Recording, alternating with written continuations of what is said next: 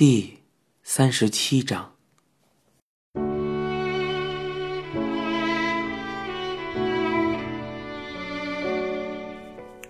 车子在妈妈喜爱的樱树小路上，像是慢镜头般的行驶而过。妈妈，这里就是新家了。想同妈妈一起居住才租下的家，觉得妈妈会喜欢才租下的这个家。妈妈被几个小时前才见过的殡仪馆的人抬着，通过这个家的玄关进到屋子里。妈妈的房间在三楼的和室。里面铺着蒲团，让妈妈躺在那里后，他们说要在身体里放干冰，请我们离开一下。一面是为了妈妈去世还没过多久就有种种事情要被人所主导而感到愤慨，另一面却也并不知道自己究竟又能做些什么。这个殡仪馆的中年男性虽然通晓礼节。但除此之外的感情却一概不表，只是动作麻利地行动着。这种行为，恐怕是为了平衡我们这些死者家属才采取的操作性行为吧。连沉溺于悲伤的时间也没有，这一夜都在忙着准备遗像要用的照片、葬礼的程序以及计算这些事项的费用。妈妈办理的是最便宜的葬礼安排。每个月三千日元，九十个月，共二十七万日元。我说道：“妈妈每个月都在互助会里积蓄了费用。”殡仪馆的人说：“那你想怎么安排呢？”我说：“妈妈特意每个月都支付的，所以就请用这些钱来安排吧。”那个人说。那就不包含花的费用和贡品费用，之外，为了烘托祭坛的气氛，还会有一些激动的费用。我回应道：“那倒是没什么，请加花吧。”好的。祭坛的周围请全部围上白色的百合。好的，我知道了。真想这一夜把葬礼安排在家里，而不是在火葬场进行。不希望妈妈被挪到其他任何场所，就在这个虽然签过了合同、拿了钥匙，但是除了蒲团和桌子却一无所有的家里。被嫌讽刺的是，对于举办葬礼而言，这种一无所有的地方反而方便工作。殡仪馆的中年男子说：“您的母亲安眠之时的表情极为从容啊。”殡仪馆的中年男子说完这句话，当天就回去了。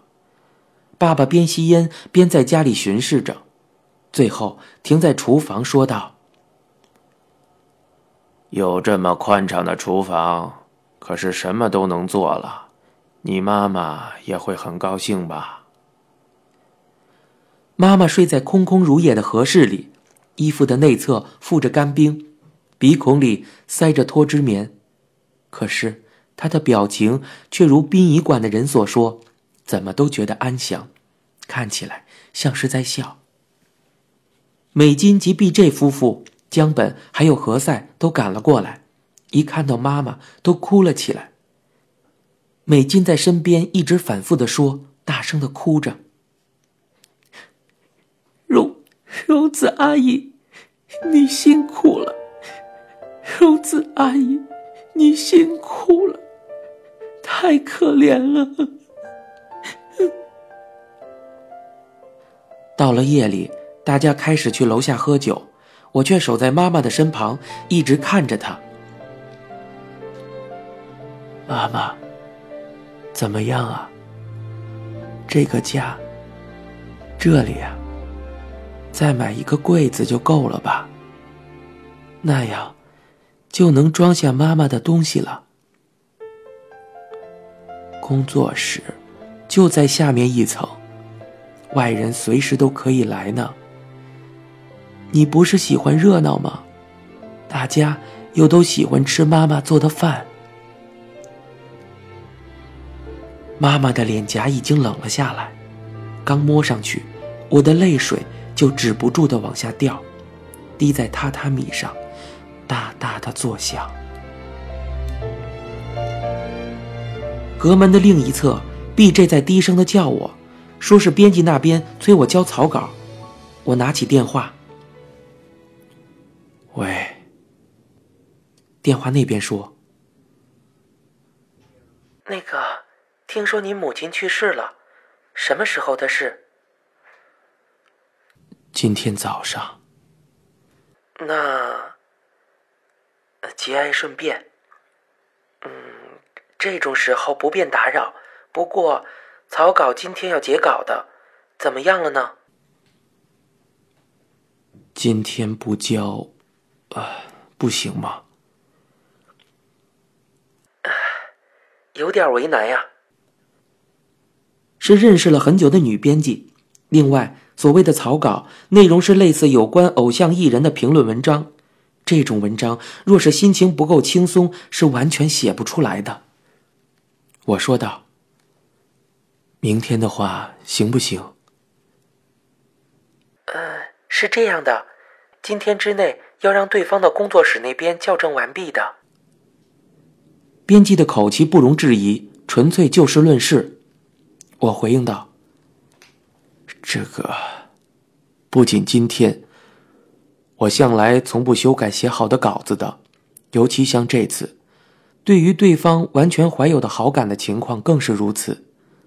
我并不想去写吹捧人的稿子，我只把感觉用自己的话写出来。你所说的对方那里，明知道我不会出言不逊，又要检查些什么呢？啊，不是的，我明白你的意思。只是我们公司对对方有些约定，你知道这种关系，请在今天让我们校正。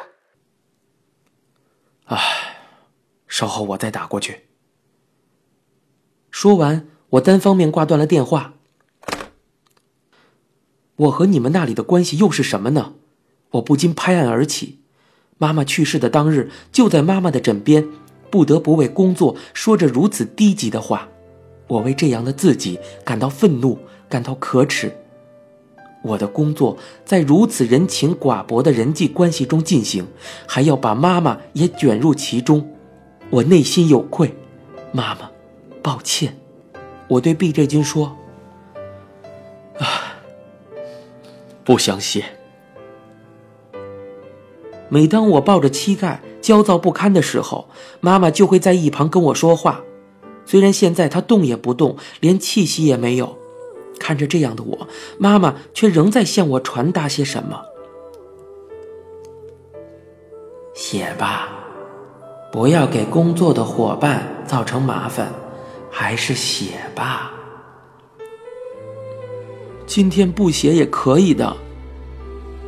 哎，话是这么说，可约定好的是今天呀，你已经迟了，不写更不行的。妈妈只是闭着双眼，像是在对我这样说话一样，我的内心感到一种苦涩。可是，妈妈，如果我是一个上级的话，那些人是绝对不可能说这些话的。要是那样的话，他们就会说，这些事情交给我们做就好了，还会捧着花过来的。你呀，不应该想那样的事儿。你是你自己不是吗？现在去把应该完成的事情认真的完成它。我在这里等着你，去写吧。平时所谓的上进心这种东西，我并不比普通人多。然而这时我却无比的懊悔。我想做一个可以不被人家操纵而工作的人。这时。却有一种被躺在身旁的妈妈操纵的感觉，不由得厌恶起自己来。我不想写，可是又不得不写。这并非因为是工作，也并非因为约定在先，而是若真不写，妈妈会耿耿于怀。我拿出草稿纸。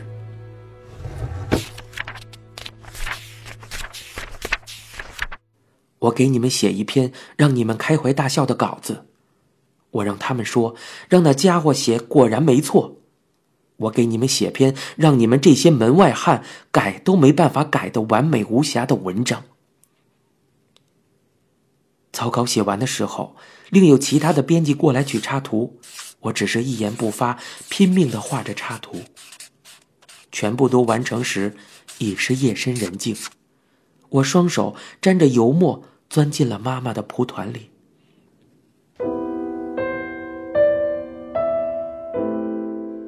妈妈，今天真的好累。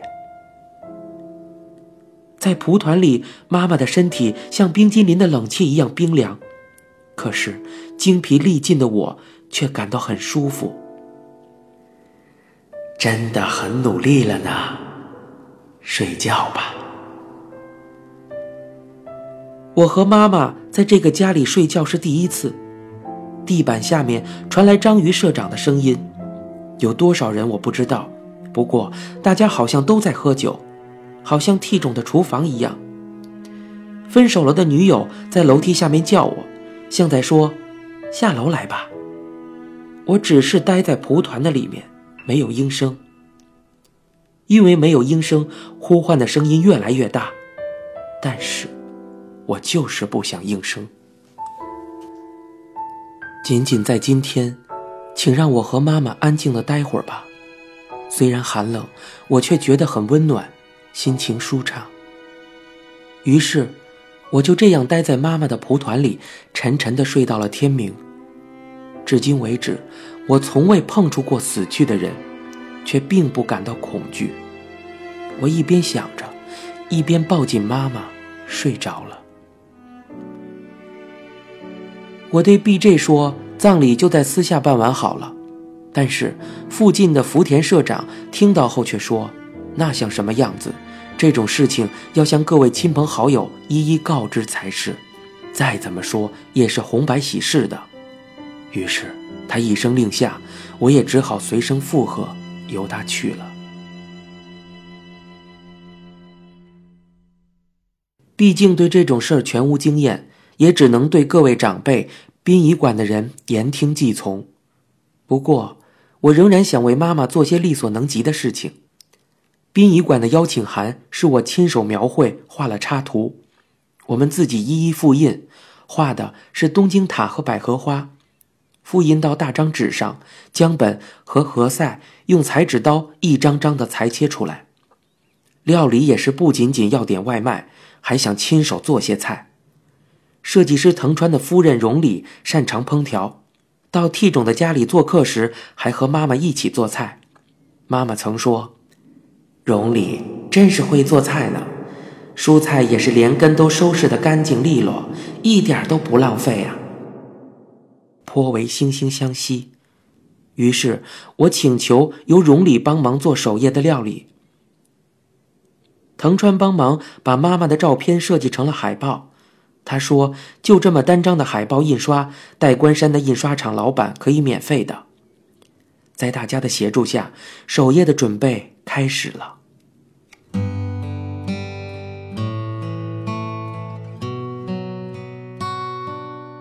早上开始摆设祭坛，在中央放上准备好的遗像，周围如同定制好的那样装饰了很多白色百合，装点的像个花园。在此之前的两天，妈妈一直躺在合适的蒲团里，到了守夜那天，才把她挪到了棺材里面。妈妈躺在蒲团里的时候，我总觉得她会在忽然之间睁开眼睛苏醒过来。可是，一旦真的看到被放入棺木里的妈妈，内心却忽地涌起一股失落。待在那么狭窄闭塞的地方，不会难受吗？合上棺盖的棺木，在脸的位置有扇小窗，能看到妈妈的面容。那上面贴着一张薄薄的塑料膜，在看过去的时候，我的眼泪不由得滴落在透明的板子上。亲戚、熟人、朋友、工作关系。来自方方面面的人送来了鲜花。妈妈，从来没有收到这么多鲜花吧？挺好的吧。B.J. 君也为没有丧服的爸爸买来了男装。叔叔，这种感觉的还好吧？啊，不是挺好的吗？野迪姨妈、惠美子姨妈、阿布姨妈，妈妈的这些好姐妹从福冈赶到了。姨妈们围着妈妈，像是小学生一样痛哭起来。从蛇崩交叉路口的酒馆、寿司店来的配餐，一个接着一个的送了过来。刚刚搬了新家，又冷不防的开始葬礼，恐怕附近的人家及商店的人们也有些搞不懂了。亲戚和朋友陆陆续续的都到了，我比通常行动的更加勤快麻利，一旦停下站住。悲伤就会侵袭而来。人们拥满了一个个没有家具、煞风景的房间。我买来了二十瓶八海鲜。这酒是妈妈喜欢的酒，平常总是喝着那些用纸袋子盛的廉价清酒。不知道什么时候喝到了阿修作为礼物拿来的八海鲜，妈妈似乎一下子喜欢上了。哟。这酒叫八海鲜，好像很出名呢。B.J. 把一升装的酒摆在客人的面前，荣里做的料理也到了。从玄关那边，美游记像是飞奔进来，看到我一下子抱紧我说：“虽然会很寂寞，可是男人只有在母亲去世了，才能独当一面的。”或许是吧，我想到。我对大家说：“大家请慢慢吃，慢慢喝。妈妈是个喜欢热闹、开心的人，所以请不要太顾忌，放开了喝吧。如果这是乔迁庆典，该有多好！妈妈，我一间间的房间走过，为客人斟酒。在三楼的角落里，何塞和月刚两个人相对而立，紧紧地握着塑料杯。”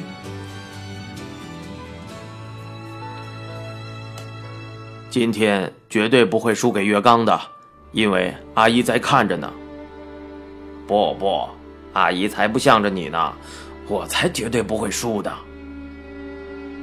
这两个人的故事还要追溯到圣诞节，在白色的圣诞夜晚，我和何塞、月刚还有上司小林被邀请到位于二子玉州的钢琴厅去度过一个平平淡淡的圣诞夜。之后不知缘何而起。何塞和月刚比赛喝酒的战斗开始了。何塞虽是个光头，也没有胡子，但其实比较脆弱，喝酒比一般人略逊一筹。与之相比，月刚出身于早稻田的柔道系，体格强壮，两只耳朵的形状也能作为一个像样的格斗士的证据，呈菜花状。当然，酒量也绝对上乘。在细长的酒杯里倒满纯粹的杜松子酒，一饮而尽的月刚把空酒杯伸到何塞的面前。何塞再次倒满酒杯，又以同样的动作一饮而尽，再让对方继续。再来，一瓶田加利沾酒就空空如也，新的一瓶即刻被送上来。此时，何塞已是动作迟缓的，如同泥人一般。何塞，何塞，喝呀，何塞！何塞回应道：“呃呃呃，已经不不行了。”说完最后一句，何塞当场吐了。作为惩罚，何塞要当着月刚的面全裸着站在雪花飞舞的殿外。之后，去年四月十五日，事到如今成为妈妈忌日的这天，也是月刚的生日。在 T 中的厨房，妈妈和我、何塞、B.J 夫妇凑在一起为月刚举行生日聚会。后来，以妈妈为裁判，又敲响了两人复仇赛的铃声。您现在收听到的是由一辆松鼠播讲的《东京塔》。